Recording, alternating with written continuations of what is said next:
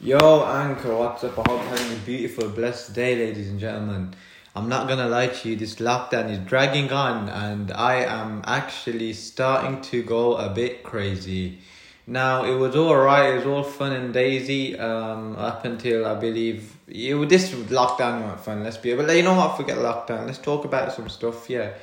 Um, I'm currently in a situation that's a bit of a predicament. Um, I don't really know uh, how long this thing's gonna last? Apparently, our Prime Minister Boris Johnson, who's a bit of a twat and doesn't have a comb for his hair, he's gonna announce a roadmap tomorrow at the MBC Arena. Um, but yeah, you know, I'm really in a bit of a predicament at the minute. I don't know what's gonna happen.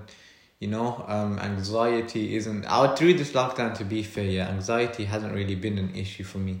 I don't really do that with with anxiety. You know, um, it's just one of them things, though. You know, it's one of them ones. You know, where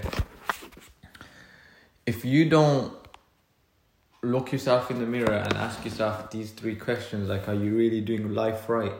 Number unos is gonna be, how are you doing today? Oh my god, I feel so unproductive. Like, my sleeping routine is messed up. Like, I, I, but then again, there's nothing else to do in lockdown. I mean, think about it. Yeah, if you've been furloughed or whatever, whatever, you really can't do much this lockdown still. Um, you're sitting at home and there's nothing to do, man. There's like literally nothing to do. Don't get me wrong. At the start of it, I was trying my best to make it out of a bad situation, and I was in a bad situation, which was self-inflicted. I'll be completely honest with you.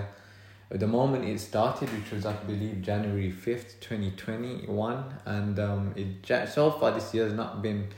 It's been good. I've received some good news, but like it's not been the best. Uh, it's February twenty second now as we speak, and I'm just in a bit of a situation where you know we're all